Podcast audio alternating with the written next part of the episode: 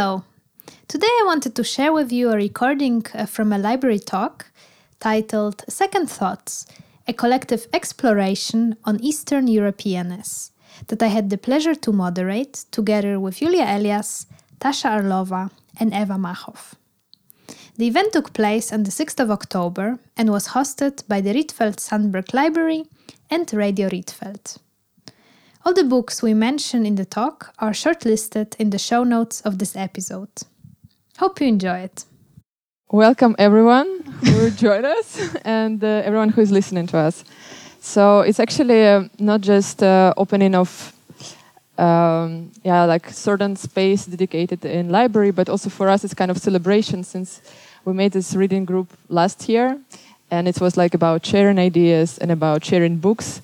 And this year we finally can also have a special dedicated place uh, in uh, Rietveld Library. So I'll make a short introduction and uh, then give. Uh, so we are four of us here.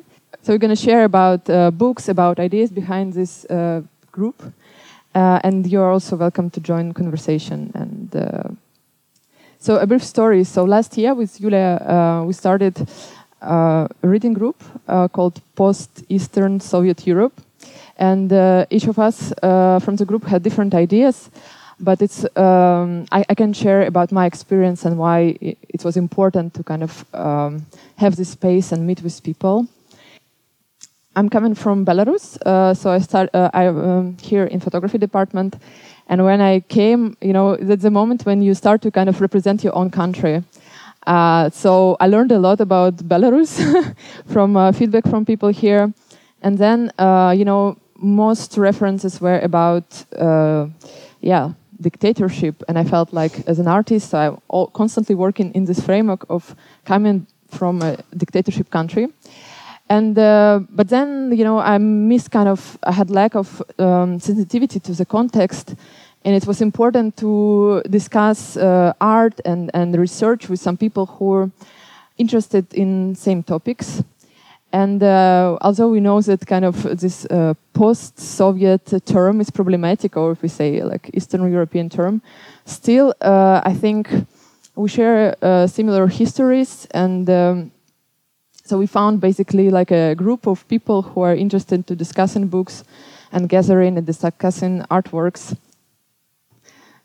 Today we're going to introduce some books which are in uh, new collections and also share uh, our plans for this year so you can join more events. So I'll give uh, word to Julia Elias who brought a lot of books to our collection and uh, maybe you could give a yeah uh, introduction to selection of the books. Uh, yeah, so I suggested um, several books for the collection of the library. we were running the reading gr group for one year since uh, October last year. So it's going to be like exactly a year since we started, like mm -hmm. our mm-hmm. first meeting in uh, ice cream place, Luda and Hedo. Um, and um, uh, my idea behind this uh, uh, group was to um, actually to create counter narratives to the existing idea behind how Eastern Europe is usually presented. And sometimes we talk about like this Eastern Bloc image. So my idea was to kind of dismantle this block or at least install the cracks because all the countries who are like part of this um, yeah soviet post-soviet space they have really distinct culture and identities. All of us we are coming from different countries and different cultural contexts but what unites us is post-soviet trauma and also the image existing in the west uh, like how Eastern Bloc look like. Usually it's associated with the block houses or like carpets. And uh, so we just wanted to bring a little bit more complexity. And of course, in order to talk about this problematic, we needed to have some vocabulary. We needed to have some theory to rely on because yeah, I wanted to research who already working with this topic. And this is how I discovered Madina Tlostanova. She herself uh, coming from the Central Asian uh, background, and she uh, lived uh, in Moscow. And right now she's like a professor in uh, Sweden. So she lived in an old context, being a part of the former Soviet colony, Russian colony, and uh, lived in Moscow, and she is right now in the West. And she talks a lot about this topic of uh, double colonial difference and how it can be applied to the post Soviet space. And in our collection, I think there is like one book of her. Uh, it's called "What Does It Mean to Be Post-Soviet," and this is a collection of interviews uh, of artists. Actually, I think we have two. Also, post-colonialism and post-socialism in fiction and art. Ah, okay. So this book is uh, is a collection of interviews uh, of artists who are coming from this uh, post-Soviet background, and again, term post-Soviet is a little bit problematic. I think like there was like also um, uh, like uh, an idea to to say that instead of post-Soviet, maybe we can use former Russian colonies. and uh, yeah, uh, because then it brings and every colony has their own relationship with empire, their own history of. Um, of being a part, uh, an experience, because for Estonia, Eva, you told me it's more like an occup occupation, so it's not really like a. Oh yeah, it's definitely an like it's it's not a colonial experience since uh, we have like a very very defined identity of what and who Estonia is. So it's it's really like a rejected idea of having anything to do with Russia or what used to be, which is a problem in itself. Yeah. So uh, this is the point that I'm trying to bring that um, in Ukraine it was definitely like imperial relationship, and then uh, we were part of a, a Soviet um, space, and the history of Poland, for example, Patricia can talk about it. It's also a little bit different because Poland became part of the Soviet space after the Second World War. It was also like more like experience of occupation, right? Also, we have, um, I can see we, we have like oh, Ivan Krastev and Stephen Holmes, The Light That Failed Us. It's like a new book uh, which was published like a year ago, but it's a long research uh, about the relationship between Eastern European countries and, um, and West, like game of imitating.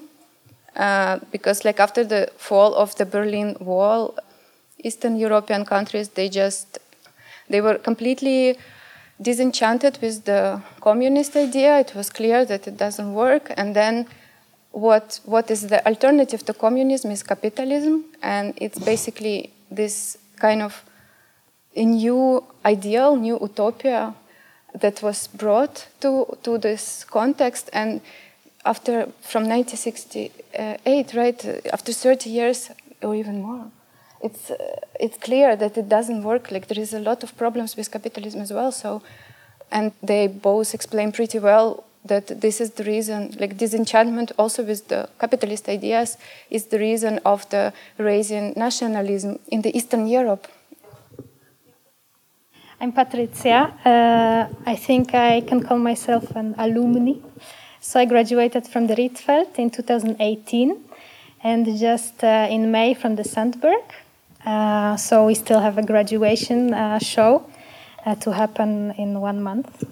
And I joined the group, I think, half a year ago, just after I finished writing my thesis. And I was very excited to find this collective because this was what I was missing for the whole study time here in both institutions. This feeling of also being understood by people, not having to explain certain stuff and just talk about the work without kind of explaining the context. And I think in the first meeting, um, they were generous enough to read my thesis. I wrote about uh, the Madonnas in Poland. So I'm from Poland originally.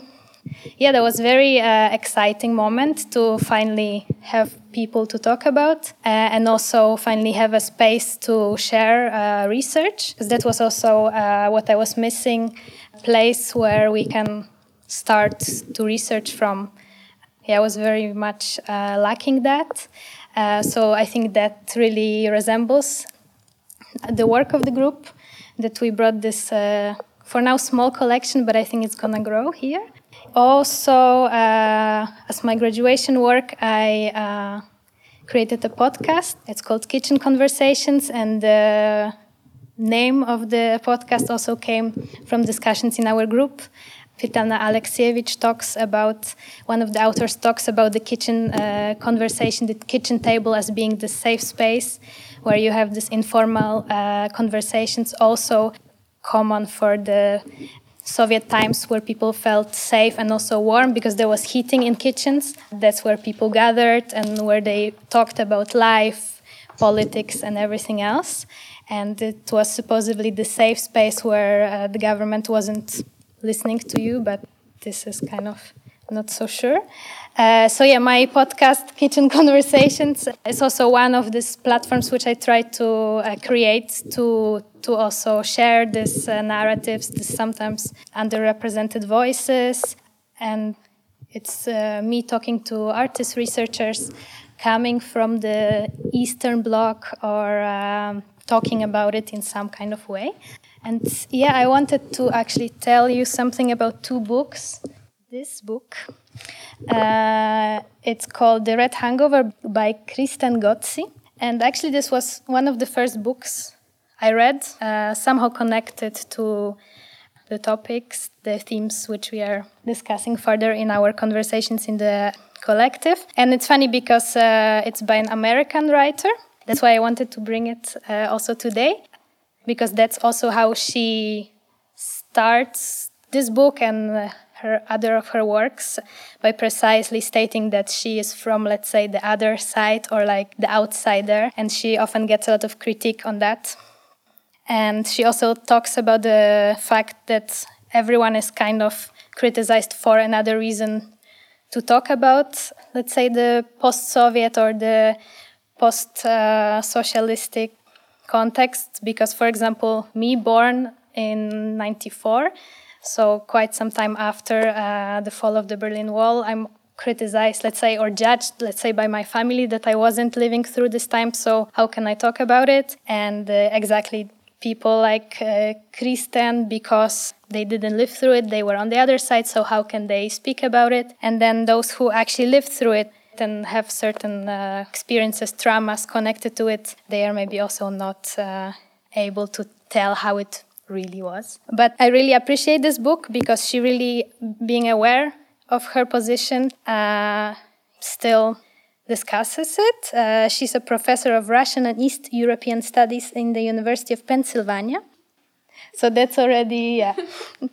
and basically, the book came out 25 years after the Berlin Wall fell, and she discusses how 25 years after, people kind of still experience uh, the differences and how also the the neoliberalism or the capitalism implemented uh, on the eastern side is very different and takes a very different form than here. And why that is, I think uh, I really appreciate her voice about that. And the other thing is a journal, a bit more fun thing, uh, Maybe some of you know it. It's quite, I think, popular at this point. It's uh, based in Bucharest. It's established by uh, two researchers, artists, writers, and it's a combination of art and more theoretical academic uh, inputs. They have already four issues out. Actually, I'm very happy that in the upcoming issue, uh, my text will appear. So I'm still waiting for my copy, but I think you can already get the fourth issue in Athenaeum and in some other bookstores. Yeah, and I think how they work uh, is on an open call. So every every time you can apply with uh, whatever fits to a format of a journal or a paper magazine. They also have a online platform. They just wanna kind of spread the overrepresented, sometimes unheard voices coming more from the periphery of Europe. Thank you, Patricia. I suppose I think uh, it's also like nice to refer from your comment that that you mentioned about getting feedback from the academy or being able to do research on topics that you yourself can relate to because I think this for me was the biggest motivation in putting energy into meeting with these people because I've never had these discussions that we had, especially in the first months last year with pretty much anyone because if I would go back to Estonia and would start talking about it, I think people would be very confused because we all have a very similar understanding of history and a similar understanding of political values and um, uh, let's say like a sort of internalized submission to the West that we are reaching for. So I think the first meetings we had were really therapeutic in the sense that the culture shock that we all experienced, or at least I did, is only increasing every year in the Netherlands. Just because I understand more and more how different the values actually are and how the capitalist idea that was so very like straight edgedly applied onto the post socialist and post Soviet countries, how it doesn't function because there is no, because of many reasons, but there is also no actual relationality to history. It's as if it started completely new. And, and that's, I think, also a contributing factor to why I feel also that I cannot really talk about the trauma because we somehow all decided that in 1991, the previous history of 50 years has disappeared. And if we don't talk about it, then uh, it didn't happen. And no one really wants to.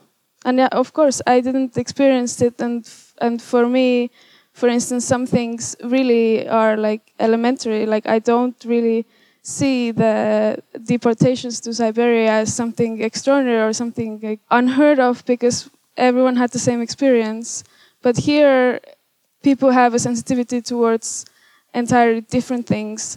As well as, I think, another thing I've struggled with is the fact that the sort of Eastern European irony or ironic uh, relation ability to any sort of problems that you encounter, or like the ability to hate yourself a little bit, uh, just like enough, you know, um, is met with confusion and it's kind of rude in this context. But that's also my personality, I think.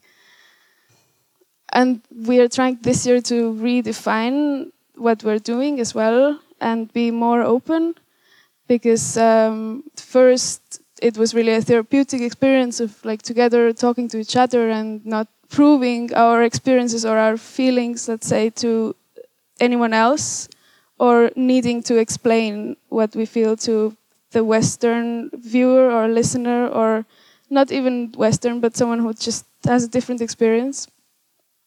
But I think now it is important for us to be confident in the fact that we think that this is important and we think that everyone can gain from the complexity and the knowledge of developing a discourse around these histories. And I have learned a lot about all the rest of the Eastern European countries because we also don't learn about each other at school. I know more about France than I know about Lithuania, for instance. And then I was also afraid to really speak as if I had something to say or speak on behalf of a bigger group. But I think that there's power in numbers. So we sort of titled this talk, or maybe also our further activities, as second thoughts in reference to the term second world in a way, which is the rest of the Europe, let's say, or second thoughts as in rethinking our context or like doubting something that we have internalized. I I think that's my interest in this mainly. And for me, it's not even just about books, but about the fact that this is something that is now like acknowledged, let's say, or that we have realized that it's important. Thank you, Eva. Um, I will just add also that, uh, like, for me, my, my, personal interest was also, of course, not only books, but also uh, visual arts and representation. And um, one of interest before, like, starting this group was uh, I constantly met um, these visuals of let's say post-Soviet space, which is kind of ruin porn or uh, like very uh, certain kind of images which were related to, if we say about Belarus, that would be like monuments and war parade. And to me was this kind of misunderstanding, like where where I stand in it, because I don't see myself represented, and um, somehow I felt that I have to work in this kind of aesthetics. So it was I saw it was accepted in a way. In, in I don't know if you go to galleries, you all often see similar visual language related or connected to Eastern Europe. And uh, to me, it was actually uh, took a lot in um, uh, post-colonial discourse and um, uh, black diaspora discourse because uh, there was a lot of interesting thoughts which I could relate to, and this kind of taking your own power to represent yourself or like to, sta uh, to stand and speak for yourself mm-hmm. and decide how you want to be represented and what kind of angles you can open up through your art projects as well through your research so um, to me this discussion in in in, uh, in a group in a setting where people kind of understand or want to listen and, and have sensibility to different histories it was really like opening and helping me to work with with my own art project. So idea of this group is, not, of course, uh, from one side we are connected through reading, and uh, but we also artists. We want to create, and and we exist in a Western context, or like in we, we based in Amsterdam. So if we show some work, it's uh, often framed in certain way. So uh, we also work with it, and you know if knowledge production is kind of a bit more dominant, I would say, in the West. So how do we articulate ourselves? How do we present ourselves? Uh, because I think a lot of artists now they don't want to be framed in previous like that it's used to be. Like um, for example you know um, I'm coming from Belarus but I don't necessarily want to talk about dictatorship or like I mean other examples. And also what we figure out in this group that we say okay Eastern Bloc or we reference ourselves as Eastern Bloc but we also didn't know so much about each other countries. So maybe you know some countries share the same past of Soviet history, but yeah, all the countries went completely different paths. So while maybe in Estonia, um, Soviet history was framed as uh, occupation, in Belarus it was um, just framed as part of heroic history. So it's completely different narrative. And if I work with um, how history was taught in Belarus. It's completely different story, and what's happening now in Belarus also related to it. And it's probably then very not understandable for some outsider view. Why is it happening right now in Belarus? Because if you don't divide these countries in uh, having different histories and contexts, that it looks like one, one you know piece, but it's actually not. So for us, what we once actually did, we even read um, news from yeah from you know from uh, from home from different countries just to learn about each other. So it's also um, the idea is to get, educate yourself and don't, you know, don't accept this way of thinking. So, okay, if we're here, we're Eastern Bloc, uh, we actually ask who we are and why is it post-Soviet? Why is it Eastern European? Or maybe it's like, because sometimes, you know, Central European, yeah? yeah. So there are a lot of questions, and that's not we have answer for these questions. It's more like we want to have space to discuss it. We want to have a our voices uh, heard. We want to express it in a safe manner. So that's, I think, how we created this group, and it kind of evolves and develops. And uh, now it's more like community, and we are open to to different kind of events.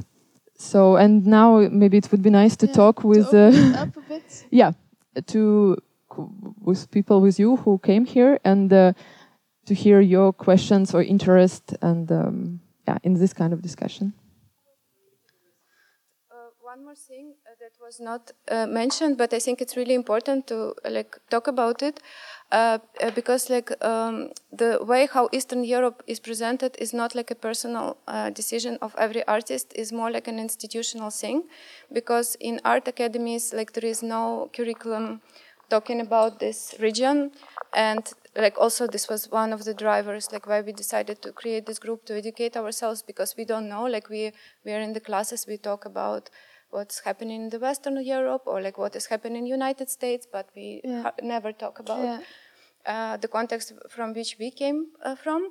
And another thing is um, that also like the museums, uh, like which projects they support. Uh, my personal interest was like researching like how museum archives present like these identities, and I was specifically focusing on Ukrainian identity because I'm Ukrainian myself. So you can um, always see that in academia, for example, there is like this Soviet studies uh, that were like this department was formed during the Cold War, and uh, it's turned like it's changed to Slavic uh, studies or like. Uh, um, yeah, it's almost equal to Russian, uh, Russian and Slavic studies, and then uh, everything which used to be Soviet, it's becomes Russian, and Russia still has a, a war conflicts with countries like Georgia and uh, Ukraine and um, it, like this setup in academia uh, helps to propagate imperial new imperial threat uh, mm-hmm.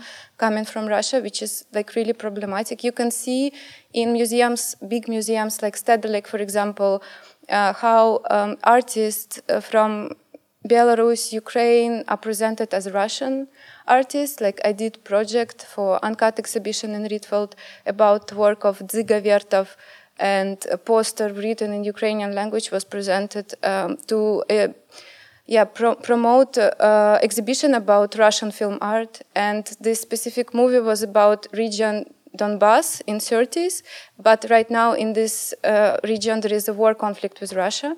So it's really problematic when in 2018 Stedelijk Museum shows the uh, like the, this work as Russian because it means that they made they took their side, you know. Uh, but maybe it's not because they made this decision; it's out of ignorance. So I think like decolonization of this narrative should happen also in the museums, archives in the West, and this is really important, and in the academia as well. We should address it. I can share a couple of experiences, I suppose.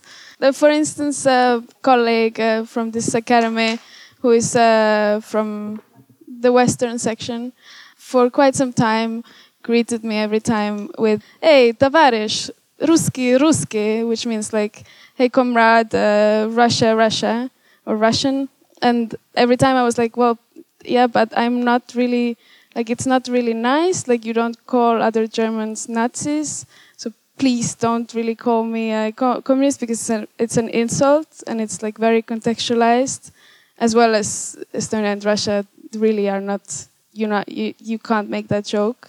Uh, but that person's excuse was that they had a close uh, relationship with a Russian woman, uh, so they are allowed to do this. And I mean, I understand that having like relations to people from different parts of the world can give you more knowledge about that context.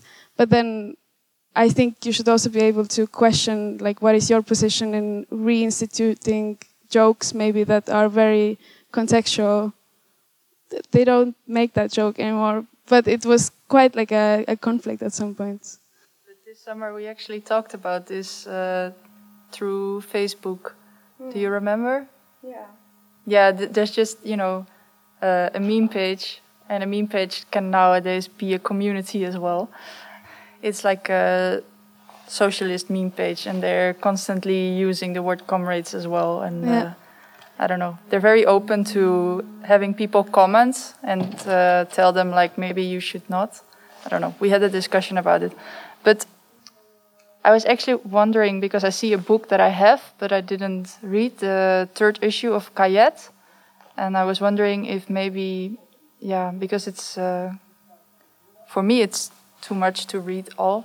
If maybe people have read it and had some uh, recommendations, I don't know, like uh, just uh, if people had highlights. In this one, I think like there is a really nice, uh, there is a really nice uh, project about. Um, a photographer cleaning the monuments yeah i think like like this is because this uh, journal is also like it's not only text it's the the idea behind it that there is like an academic text meet uh, art um, and also like you can see sometimes it's just uh, like an art uh, project and um, and also like theory next to it. Um, so i'm just looking i'm looking for it yeah, so I really loved like this project with cleaning the monuments as the way to also talk about the labor and like the role of women in in uh, in this space.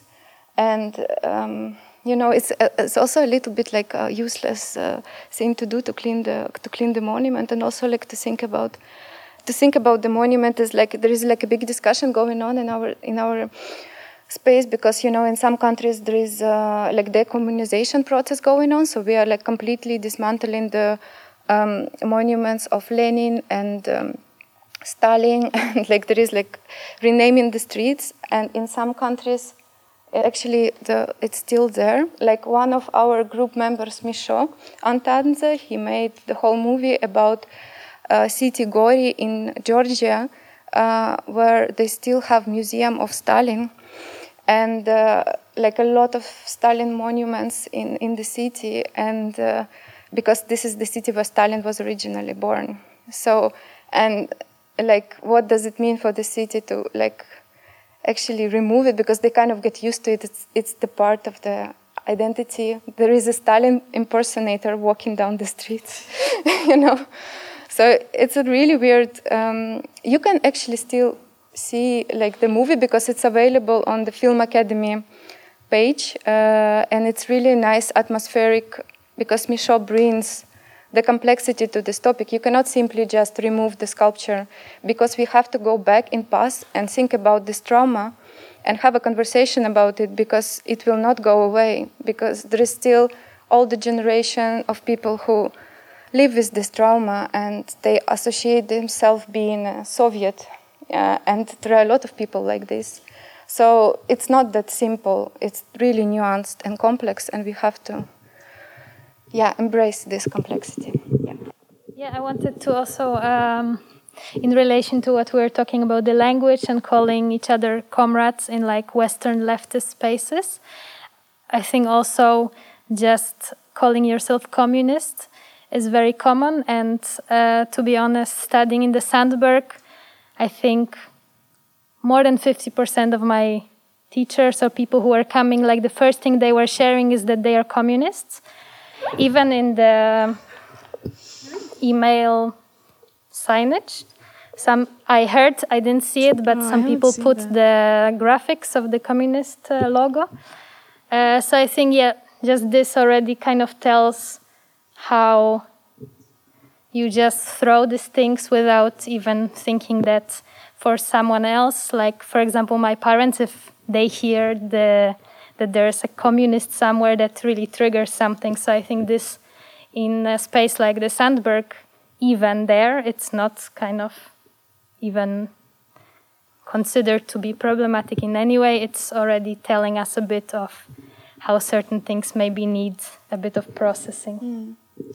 But it's odd how it's possible that this is not like a problematic because I do think that there's a lot of people from Eastern Europe in the, the academy and, you know, like taking part in the programs, but somehow you don't feel like you could pick up or you don't feel like this is the spot where, I mean, I personally at least found it quite difficult to like say that, hey, but uh, maybe let's talk about this or that, that a theory teacher who is American would decide that they would have to give a lesson on the Second World War uh, to a class where more than half of the students are post-Soviet countries and using terms such as the countries east from the Berlin Wall decided to side with the USSR, you know. I it's difficult to like even address something so odd somehow. Yeah, I think it's kind of part of this group that we're trying to talk about it and also just to see the connection, right? Because like I wanted to make example. Like I was at talk of Ivan Krastev in De Balie, and I was surprised uh, how he managed to kind of connect because we, we often speak about East and West, and uh, but they of course of course it's it exists in, in, in relation to each other. And uh, like one of ideas also of the group was just to be more confident to speak about histories and also in connection because in a way we sometimes I feel like we still like you know with uh, Eastern European background, it's almost like we we are there, but actually we are here. We get an uh, Western education, and we influenced by it. Also, like we try sometimes to make some talks or certain things we, which we can see in relation. So it's not like you know just let's say uh, separately uh, mm -hmm. like communism or but all the politics like involved, yeah. and it's um, I think it's it can be like a kind of bridging point where it's not excluded. It's not like one side and another, but it coexists in relation to each other. Yeah. And I thought like when I was at, uh, it's really like was nice talk of uh, Ivan Krastev when, when he managed and he managed somehow to make jokes and and connect and and relate to to local um, mm. context and be able to we have kind of some connection. It's it's possible to dig in, um, and I think uh, it's a very approachable uh, text in that sense. yeah, and we try to collect. Most of the books are, m- let's say, yeah, more like readable and approachable. Also, wonderful books by uh. Like to me, it was really eye-opening uh, books. I don't know, especially. I mean, it was a bit different situation back back then with Belarus. So I felt like it was really, I don't know, boring country. and then um, now, yeah, it's like a lot of my research, which was relevant, but now become even more relevant. And it's all kind of started with certain books from here. Yeah. So I don't know if you have uh, any more questions. Or we can, Comments? Yeah.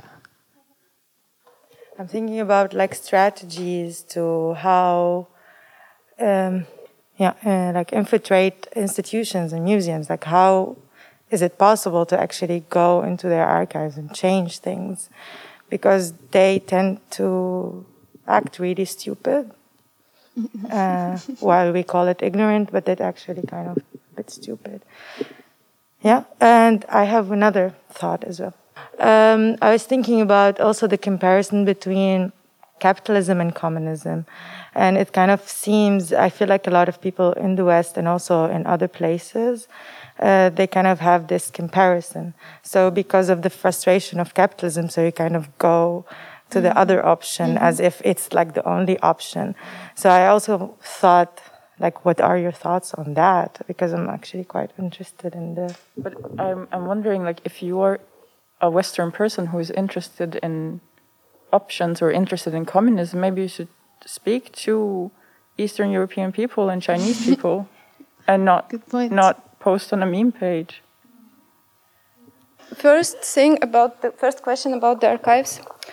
Uh, there is a possibility by creating um, more complex image, like images of the, like talking, like we as I believe that artists have the possibility to create uh, new audiences uh, with our art practices, and like this reading group is one of the examples of the of this practice to like today we met we talk about it and you came with a different idea that you you were before. So it's it's also possibility to uh, create new narratives like this specific practice but also it can be a movie or a painting but uh, participating in the exhibitions and uh, creating more complex counter narratives to the existing one.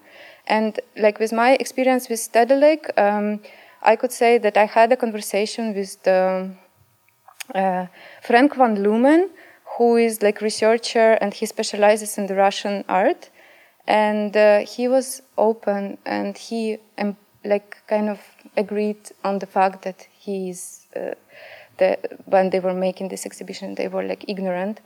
So, but to get to this conversation, I have to be part of the Uncut exhibition because I tried to contact them before and it was not possible through social media or like I was even writing emails to the um, uh, to the Stedelijk directly, but no one responded to me. So, yeah, this is not so transparent, and this is also something we have to talk about. And and second question about communism versus capitalism, I do believe this is a false dichotomy because um, it's not like Cold War, yeah, Cold after Cold War, com- communist lost and uh, like capitalist won, and this is like the only existing structure. We don't have to think in black and white, and I think we can learn from both systems because somehow communist st- structure always leads to the authoritarian state for some reason and this is like the big prob- problem with it. But there are like really uh, amazing ideas about like being together in the community and um, and working together for the for the common goal. And this concept of comradeship it's not an invention of the communists. Actually the term itself it was uh, invention of the french revolution and comrade means people who live in the same room.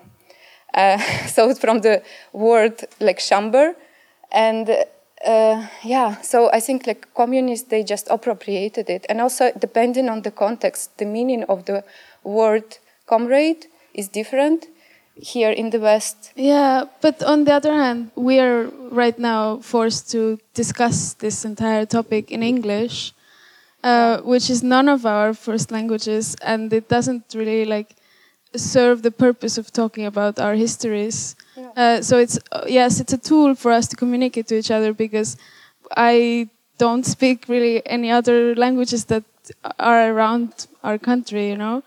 But then it's also like a, a weapon, and uh, the word comrade is this. This is what it is in English, but in Russian it's another word. In the ano- in British, Estonian it's a completely different word, Yeah, yeah, um, which is very directly in the context of This is the another complex part of it because comrade, uh, this is like Hollywood actually translation of the. I think this is like a production of the Hollywood, like the depicting Russian mafia, and they Mm. always call each other comrades. I think this is how most of the people familiar with the term. Uh, So, yeah, yeah. well, and and the Estonians are always whores in, in films, in American Oh, uh, yeah, representation, and so on. But we don't have to, you know, eat into it. Yeah. So I think it's uh, there is always like more complexity, and just looking at it, just communism versus capitalism, it's a little bit too simple. And uh, I think both of the systems they are like very heavily based on the Western modernity, uh, which means like the industrialization and all this, um, the the darker side of modernity, which is the coloniality because all this colonial relationship is also like they were there like in the soviet russia.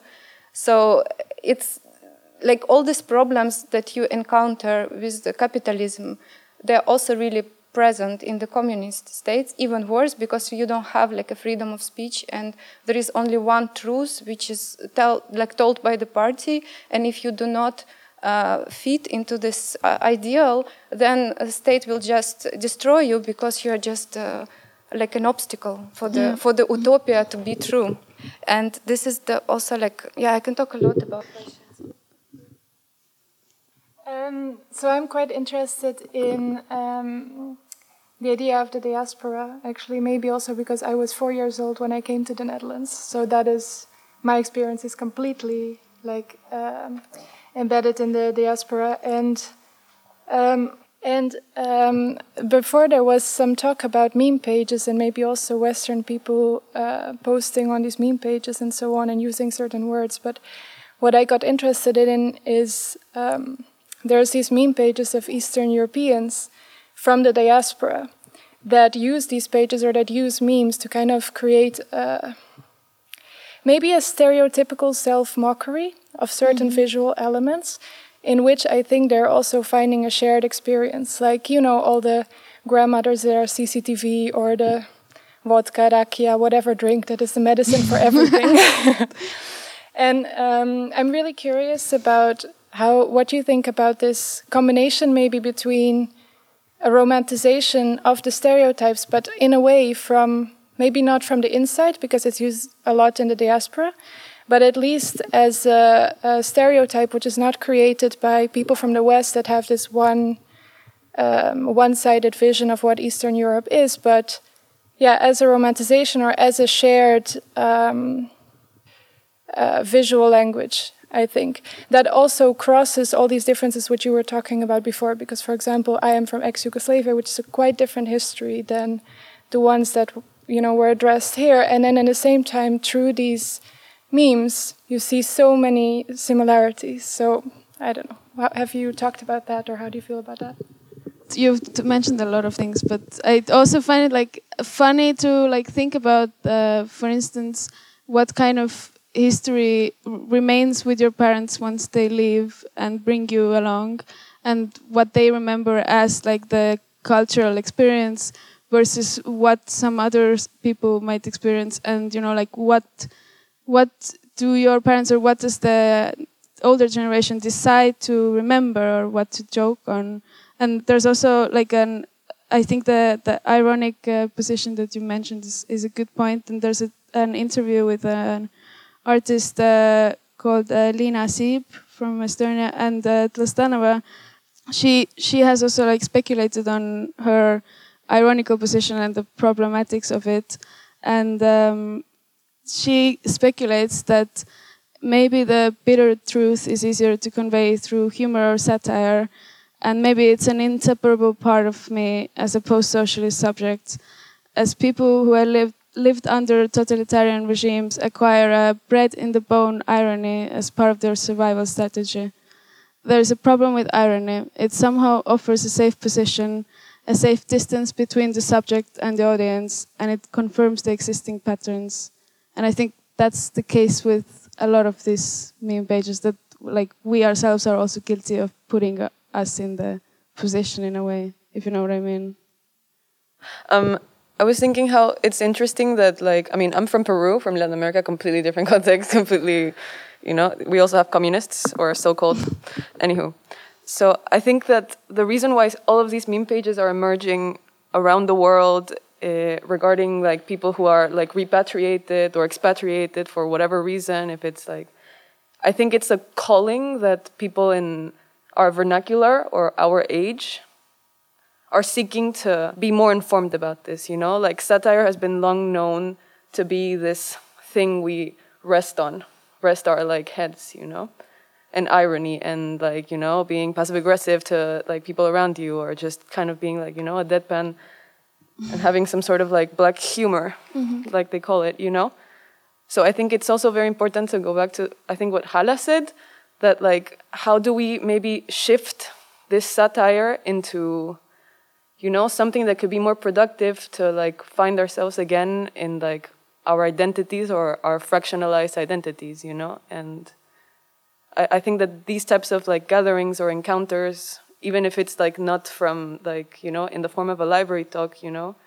Because sometimes when you make work at least i'm in fine arts for instance and it's a studio based practice and it can be very lonely you know? And it can be very like narcissistic and it's sometimes like it closes down like the borders in which you like actually share your work because it's something that's really yours you know? So you don't really want to like expose yourself to these things no? So like i have found that the academic ground is a place where like i can like you know be a bit more chill about stuff because maybe sometimes your artistic practice can be too private you know? Mm-hmm. so i also feel like in order to understand your work better it's also good to like stand on like an academic or a research let's call it research because academic is like a mm-hmm. another mm-hmm. truculent word um, yeah i wanted to add also like about uh, on on the topic about like satire and joking i think um, i mean i think like iron this like very specific kind of like irony and like humor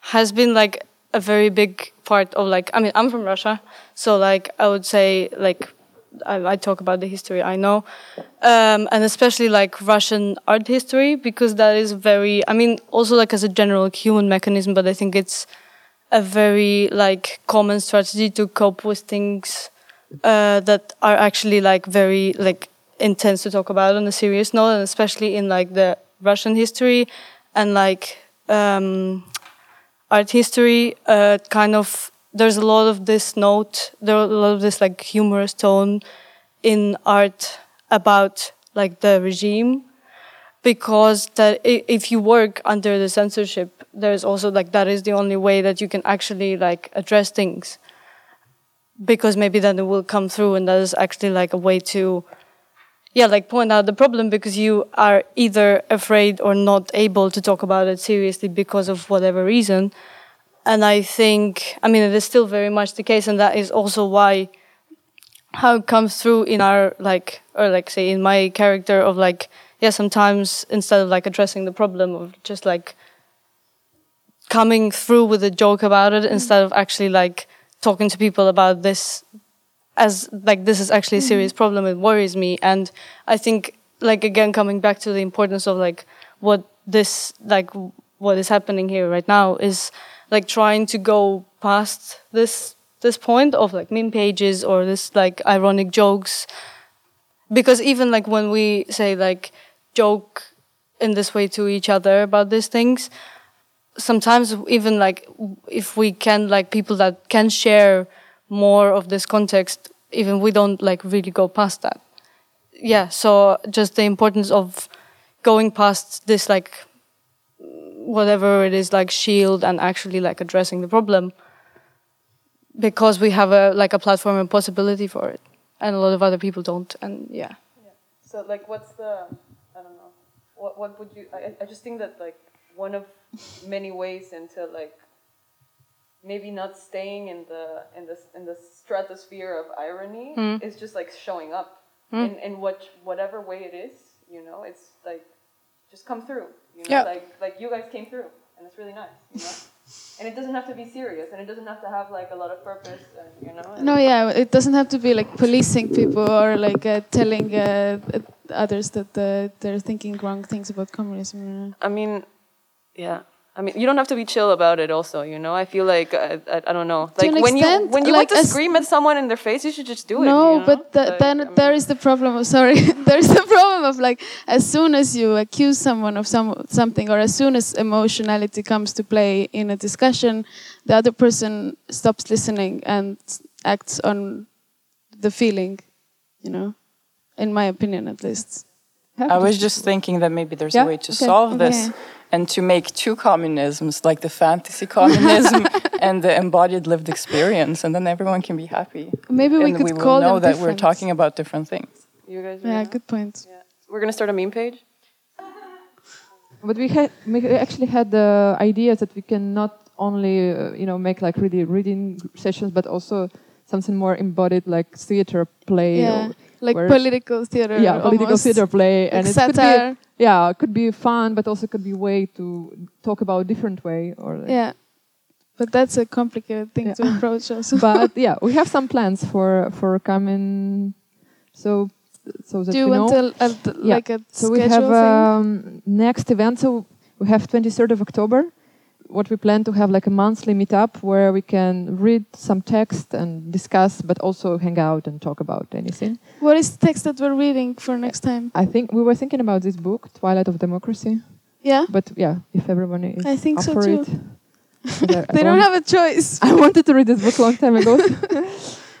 yeah, and then we wanted uh, to make a panel discussion. Uh, I mean, so I wanted uh, to share like um, the history, not the history, but yeah, what role art played in Belarusian protest, and Mhm. we because it's also like a lot of unrest in many countries actually around uh, Eastern Europe. So it would be nice to see uh, maybe in comparison. So we have one uh, artist uh, uh, from Bulgaria, so we could we potentially thinking about comparing because Bulgaria part of EU, Mhm. Belarus not, but uh, in a way how European Union react toward it uh, Mhm. or not react.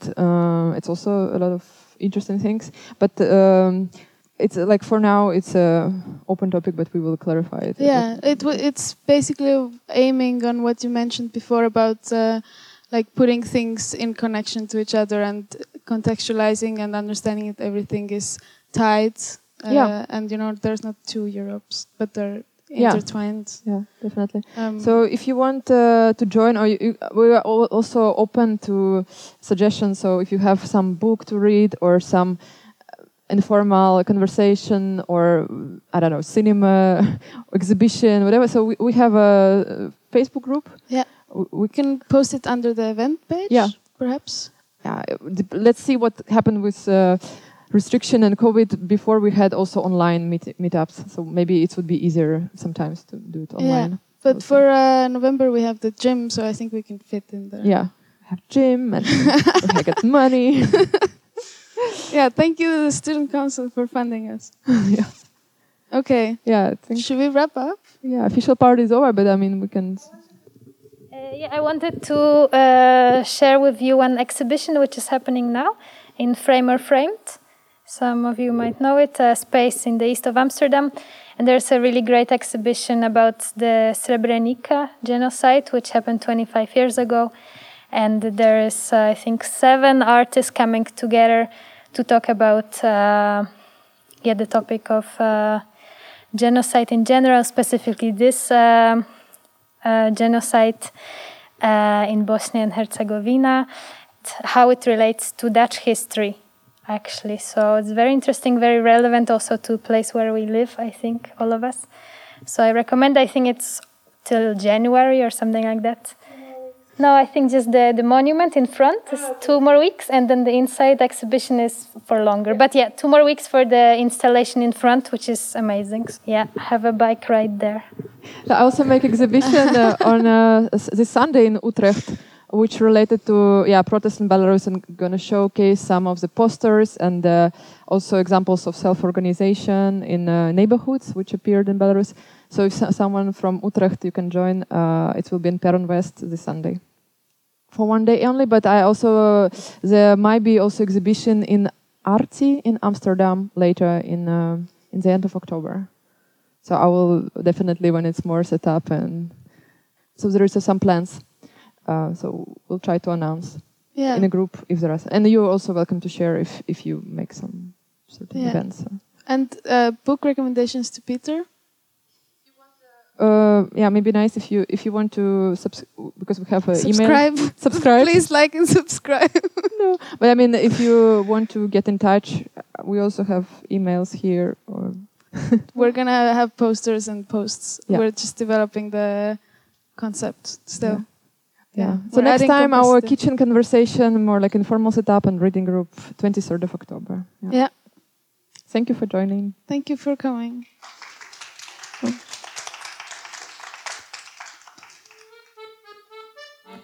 Thank you to Peter for hosting us.